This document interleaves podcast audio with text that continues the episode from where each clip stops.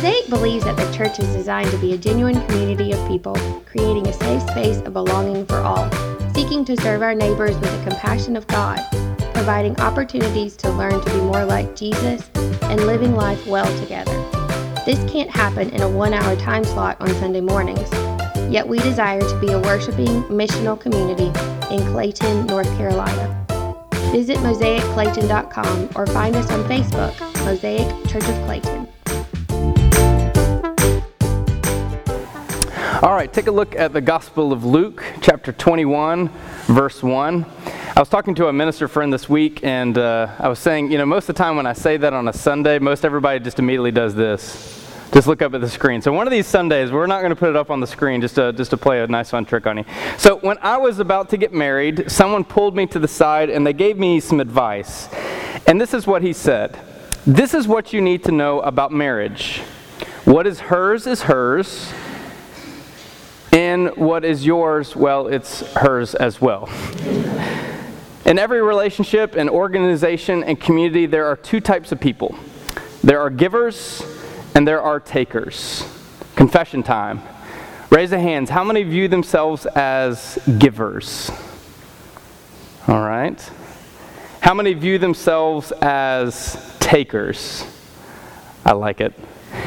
Speaking of narcissists, um, let me give you a simple test to see. Uh, all right, are you ready? Here's a simple test to see if you're a narcissist. Step one, take a moment to think about yourself. Step two, if you made it to step two, you're not a narcissist. I'm being playful, but um, I'm sure at different stages of our life and different situations and different types of relationships, uh, we find ourselves as either givers or we find ourselves as takers. There was a study conducted recently that surveyed 30,000 people across the world, and they found that most people are right there in the middle. They're givers and they're takers. And the study called them what's called matchers. Matchers try to keep a balance of their life of give and take. Uh, I'd like, I'll do something for you if you do something for me. And it seems like a, a safe way and the most helpful relationship in an organization. In the church, there are both of these things. There are um, a series of relationships, there is organization, it is a community, and so it raises the question what is best for the church? Does the church need people to be givers or takers, or could it be both? The community needs to be both a community of receiving and giving.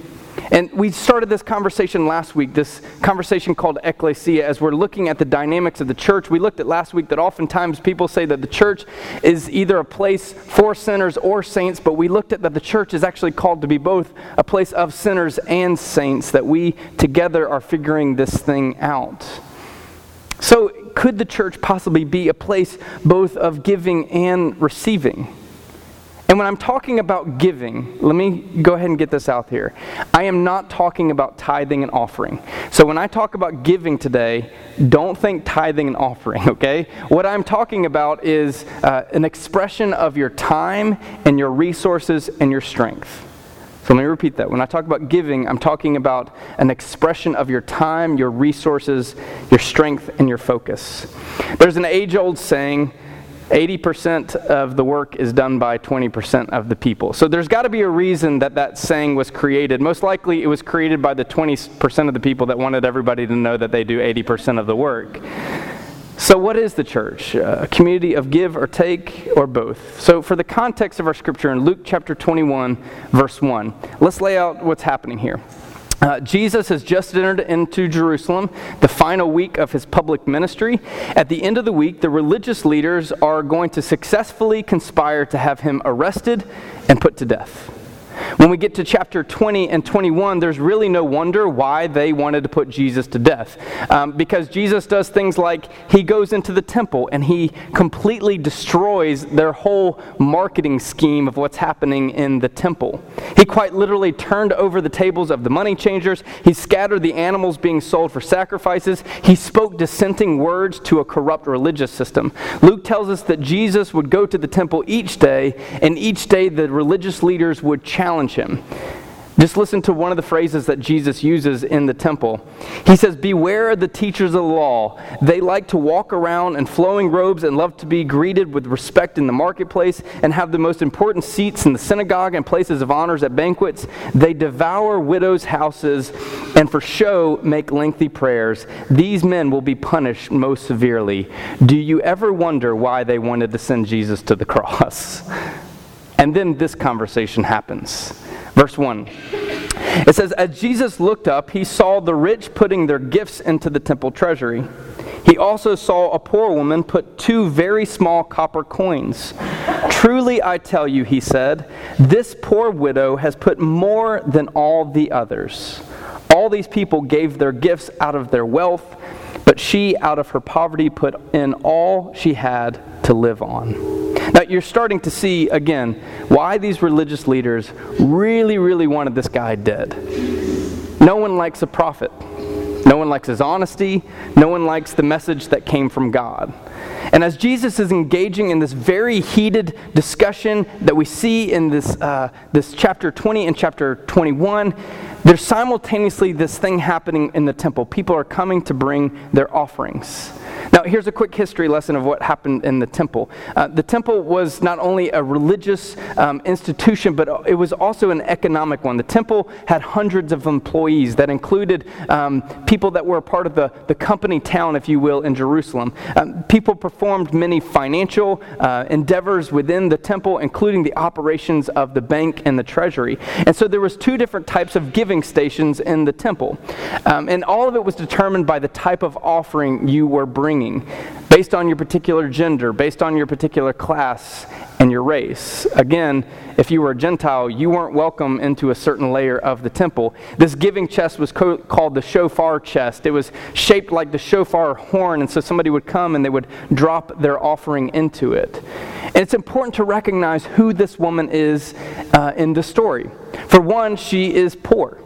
That wouldn't have been a rare thing in Jesus' day because, again, uh, 10% of the people owned 90% of the wealth in Jesus' day. The poor were overwhelmingly taken advantage of in Jesus' day by the government and by the religious system. On top of this, this woman becoming poor, she's also a, a widow, which, based on the law of Moses, basically meant that she was worthless. She was taken advantage of by her day. She must be silent and unable to speak. Her, her prospects of her inheritance were constantly being poached upon by other types of people. Widows became the very stereotypical symbol of exploitation and oppression in Jesus' day. And due to her lack of rights, this woman would suffer a lifelong of loneliness, of poverty, of hunger, of shame. We remember Jesus' words to the disciples when he said in verse 20, chapter 20, 45 through 47, they devour widows' houses. So the widow is contributing to the temple something, it's so important to understand the context, understand what's going on in this moment, that she is giving this profound gift that she has no ability to give, and yet she gives it anyways, even though she's being exploited by this religious system. There's a classic, classic English story of Robin Hood. We all know this story. Um, it was built around the context of this evil Prince John who's overtaxing the people, and he uses the sheriff of Nottingham to enforce these unjust laws and requires the poor to give more than the government uh, should be taking from them. In steps a hero, Robin Hood, who does what? Steals from the rich to give to the poor. But we know that, that the rich aren't going to go sleeping on this one. Why? Because Prince John begins to tax the people even more, and he's trying to get the people to hate Robin Hood as a result. He doubles down on the taxes. He, he reminds uh, the poor that Robin Hood is to blame for their plight. Of course, we know the ending of that story. You see, for me, when I first read this story in the temple, I expect a Robin Hood moment from Jesus. Don't you? You expect Jesus to step into this moment and save this woman from giving money she didn't actually have and protect her in this moment. But that's not what happens. Quite possibly, it's just the reading of the story through a particular lens that we look at it. However, as we have this conversation about what it means to give and take as a community, it's absolutely essential that we understand that sometimes we need to receive from the community instead of giving. It wouldn't have been out of the question if Jesus had saved this woman in this moment from giving because what she really needed in this moment was to receive, not to give. Let me repeat that. Sometimes we need to receive from the church, period. Our spiritual journeys have many chapters, and sometimes these chapters include very difficult times when it comes to family and work and health and children and events around the world. These oftentimes result in things like stress and anxiety and a sense of being drawn and quartered with our time, with our mind and our soul. And here's the fun fact the last thing the church needs to do is add more stress and more burdens onto an individual who's facing exterior stress in these chapters of their life. And sometimes this translates into taking a break from your responsibilities within the church community. I'm reminded of a story in our community. For nearly six years, Gina Raper was the very embodiment of this findings of giving herself day after day, week after week, year after year. Gina gave leadership to the financials of Mosaic. Just listen to the stuff that Gina did reconciling bank statements with expenses, entering expenses, reconciling gifts with gift givers, year end statements, organization of counters, making deposits, cutting payroll checks, on and on and on. I had to make a list of all this stuff because I couldn't even wrap my mind around it. And she did this for six years with not a lot of support from the pastoral staff. For six years, she did this. And she did it without much support. So when it came time and Gina expressed she wanted to take a rest from the role, all of a sudden it was like, what do we do? Because we had never built a system of support around her. But we prayed, and Gina gave ba- great patience and endurance, and we have discerned, and we've brought together this collective team around so that Gina can enter into a time of rest instead of a time of giving and giving and giving um, study I read at the beginning found this that givers spend a lot of time trying to help other people improve the team, and then, unfortunately, they suffer along the way. I want to talk about what it takes to build a culture of support around people who constantly give of themselves. Novelist Charles Dickens wrote, No one is useless in this world who lightens the burden of another. In such times, the church should be a place of healing, a place of rest, a place of, of ointment to our soul. Now, that doesn't mean we take a break from the church. Let me be clear. I think stepping away from the church when you are facing very difficult trials of your life the church should be there for you. It's counterproductive to step away from the church when the church should be a place of healing and renewal and restoration and rest, lifting the burdens of responsibilities here, but not robbing you of grace and love and mercy that you receive from people who love you. We often, when we look at the early church, we look at the early church through a lens, uh, rose colored lens. We see the church, we see all this amazing stuff happening. And uh, the church was doing things like selling their possessions, selling the property, giving it to those in need. The people were caught up in this great spirit of giving to the church. But then there was this couple called Ananias and Sapphira, and they decided that, that they would sell their land and, and they would give it to the church. But really, they were giving it because they wanted to receive praise and glory for it, to the point that when they sold it, they lied to the church and told them how much they sold it for, which really wasn't the full amount they sold it for. And they kept some of it for themselves, but said that they gave everything to the church. And there's this really awkward story that happens when Peter says to Ananias, How is it that Satan has so filled your heart that you have lied to the Holy Spirit and kept for yourself some of the money you receive for the land. You have not lied just to human beings, but also to God. And Luke reports that Ananias immediately dropped dead in the moment. It's the weirdest story in the book of Acts. Soon Sapphira, his wife, came in, not knowing what happened, and Peter asked him, Tell me, this price that you and Ananias, is this what you got for the land? And she says, Yes. And Peter replies, This is crazy. How could you conspire against the Spirit of the Lord? The feet of the men who buried your husband are at the door, and they are ready to carry you out. There's some dynamics that often happens when we only want to be takers from a community a series of experiments recently were published that showed that atheists and not very religious people show greater empathy and generosity than highly religious people do. A series uh, experiment, uh, what they came to find was that uh, those that tend to be more religious tend, tend to be more stingy with their time and their resources and their passions and their focus, which seems to be counterintuitive to the Spirit of God, a God that gives so graciously to us. There's some deep psychology that happens when we only expect to take or receive from a relationship instead of giving of ourselves. And when we begin to pull these things back, we begin to see that there's a lot going on there. That study that I talked about earlier, the 30,000 people study, um, it was very curious. It's, it said this it found that takers usually succeed very quickly. They get what they want when they want it. But the study also found that takers tend to isolate themselves within an organization takers have a quick rise and then a swift fall. Uh, when I was a kid, my brothers and I uh, used to love wrestling. And yes, I'm referring to WCW and WWF. That's why it's called wrestling, not wrestling. Wrestling is what I did in high school when I wore a pair of spandex, and it was very awkward, and we're not going to put that picture up there. But wrestling is what you do WWF and WCW. So, yes, I'm talking about Macho Man, Randy Savage, Andre the Giant, Hulk Hogan, and when mom and dad bought us a trampoline, you better bet that we were trying every possible move out there on the trampoline. Until all of it ended when I got the razor's edge, and hopefully somebody in this room knows what I'm talking about, and uh, broke my nose, and uh, that kind of ended all of uh, that kind of stuff. Uh, Mom and Dad raised us uh, to give each other a Christmas gifts. So each brother would pick a brother, and we would give a Christmas gift that year. And I remember one particular Christmas, I had some uh, really good stuff on my list.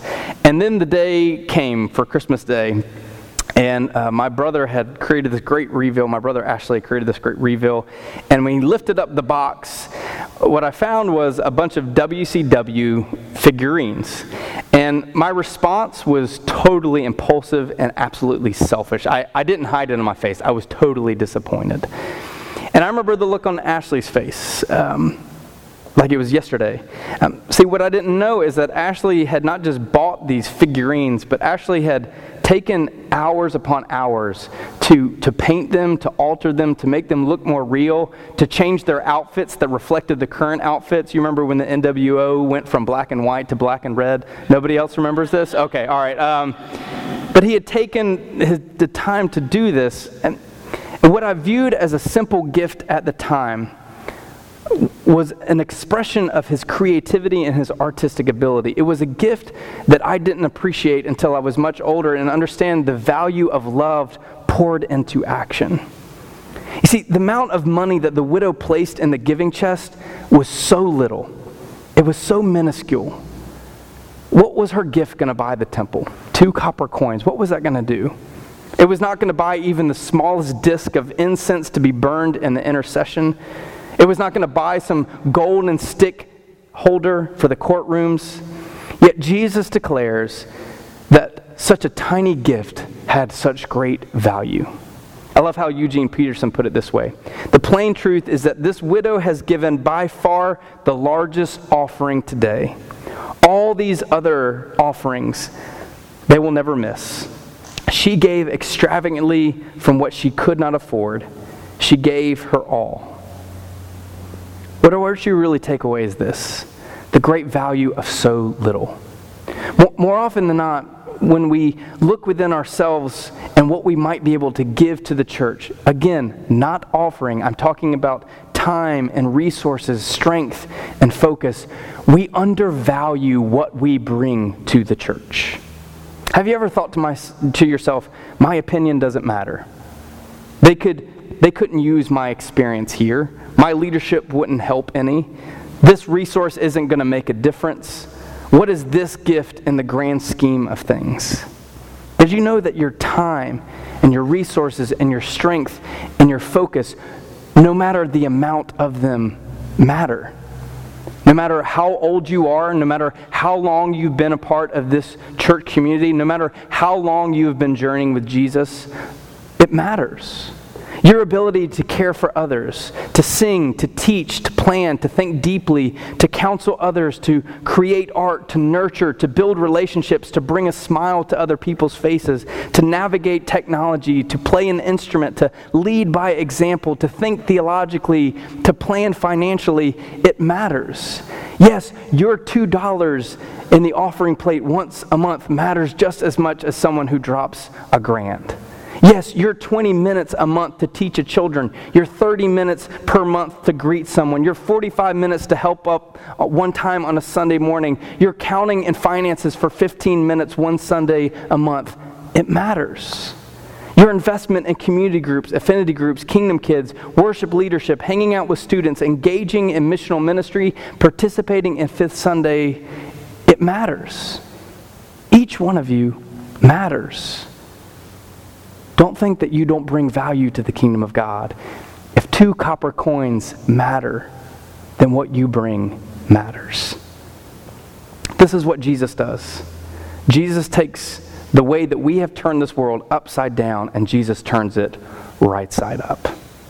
The kingdom of God is the upside down, right side up kingdom.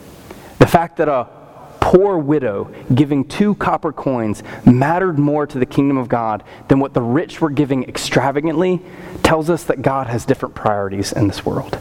And it's not what we anticipate. There's this cool story that happens in the book of Acts, minus the Ananias and Sapphira story, because that one still creeps me out all the time.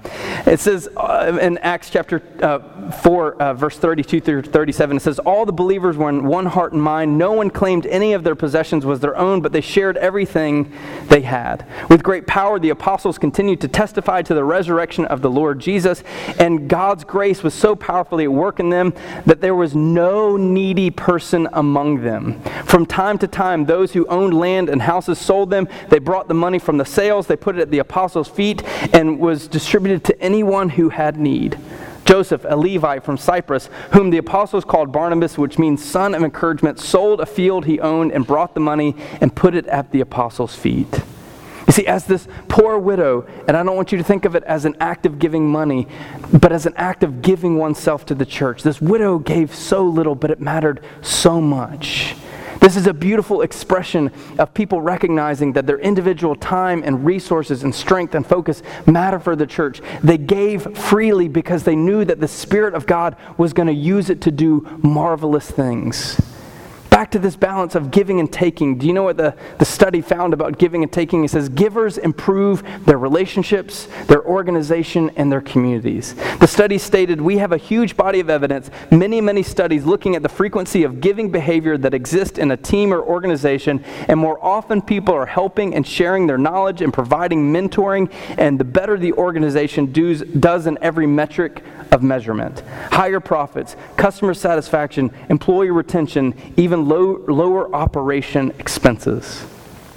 Uh, over our lifetime, you and I are going to receive a lot of gifts. Just think about the, the amount of gifts you receive uh, Christmas, Easter, uh, Halloween, Festivus. I don't know if you celebrate that. I do in my house. Maybe just me. Um, I, there's one particular gift that comes to mind. I love how all the Seinfeld people all of a sudden just started realizing, oh, it's Seinfeld. One of the most fascinating gifts I, I ever received um, was a set of golf clubs. And I know that doesn't sound fascinating at all, but the context of it matters. Um, to, to the date of receiving the gift, my dad was the only one in our family who had played golf. He had picked it up himself. My brothers showed little interest in golf whatsoever. I, on the other hand, um, oftentimes would ride around with dad as he played golf. Occasionally, he'd take me to the driving range with his golf clubs and then stare in horror as he thought I was going to destroy them. Um, so, on my birthday one year, um, I opened this gift and it was unexpected and it was a set of golf clubs. Honestly, they didn't put much money into it because they didn't know if I was going to stick with it. I think they spent probably $100 on this starter set of golf clubs. But this small gift became such a tremendous asset in my relationship with my father. Dad and I started playing round after round together. We'd go uh, to the driving range together. We've gone on a handful of golf trips together. The golf course became the space that we could connect, that we could talk about life, that we could share valuable time together. And all this came from a set of golf clubs that cost very little in comparison to how much people spend on golf clubs. So much has come out of something of so little value. Now, by the way, I've beat a lot of people that spend a couple grand on their golf clubs with my $100 set of golf clubs. You see, if we spent one Sunday in Mosaic, we would see that it takes a lot of little things that bring great value to this community. You would know that it makes a difference. There's something about the relationships and expressions of this church that, that pulls out people's callings. And as you take a, a closer look, you, you begin to see that each person functions and it matters within here.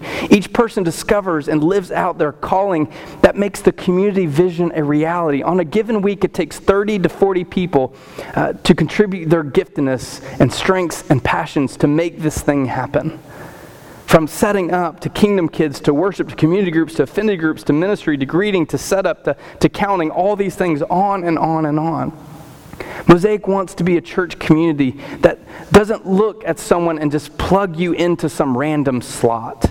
We want to be a church community that listens to your resources and your strengths and your assets and your passion and your time and help bring those things to a place that both benefit your journey with Jesus and benefit this church community. Sometimes the church leadership needs to come around you and support you and encourage you in these things. Each person matters. So I want you to stop and consider how this church community can benefit from what you give as an individual. Again, not tithes and offerings that the financial team's like, no, say tithes and offerings. Your resources, your strengths, your focus, and your time. We are a successful church community because people bring themselves to this community.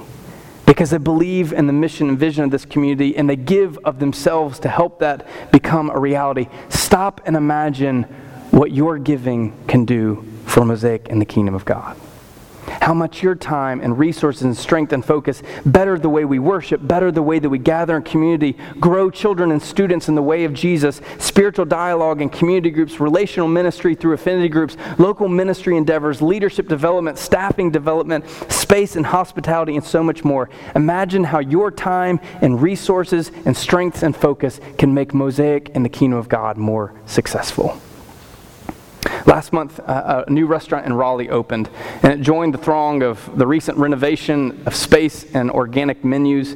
But this space is different. It's a new coffee shop and lunch spot that keeps uh, the garage doors open as people come in and come and enjoy a meal there. And it's a place called A Place at the Table. And it's basically, its mission is this if you can pay and eat, great. If you can't pay and you want to eat, even better. It's a pay what you can type of restaurant. It's a type of restaurant where if you come in and you have money and you can pay for your meal and maybe pay for someone else's meal, they encourage that. Or if you can't pay for your meal but you're willing to sweep the floors and pay for your meal that way, great. So the rich and the poor can eat at the same table.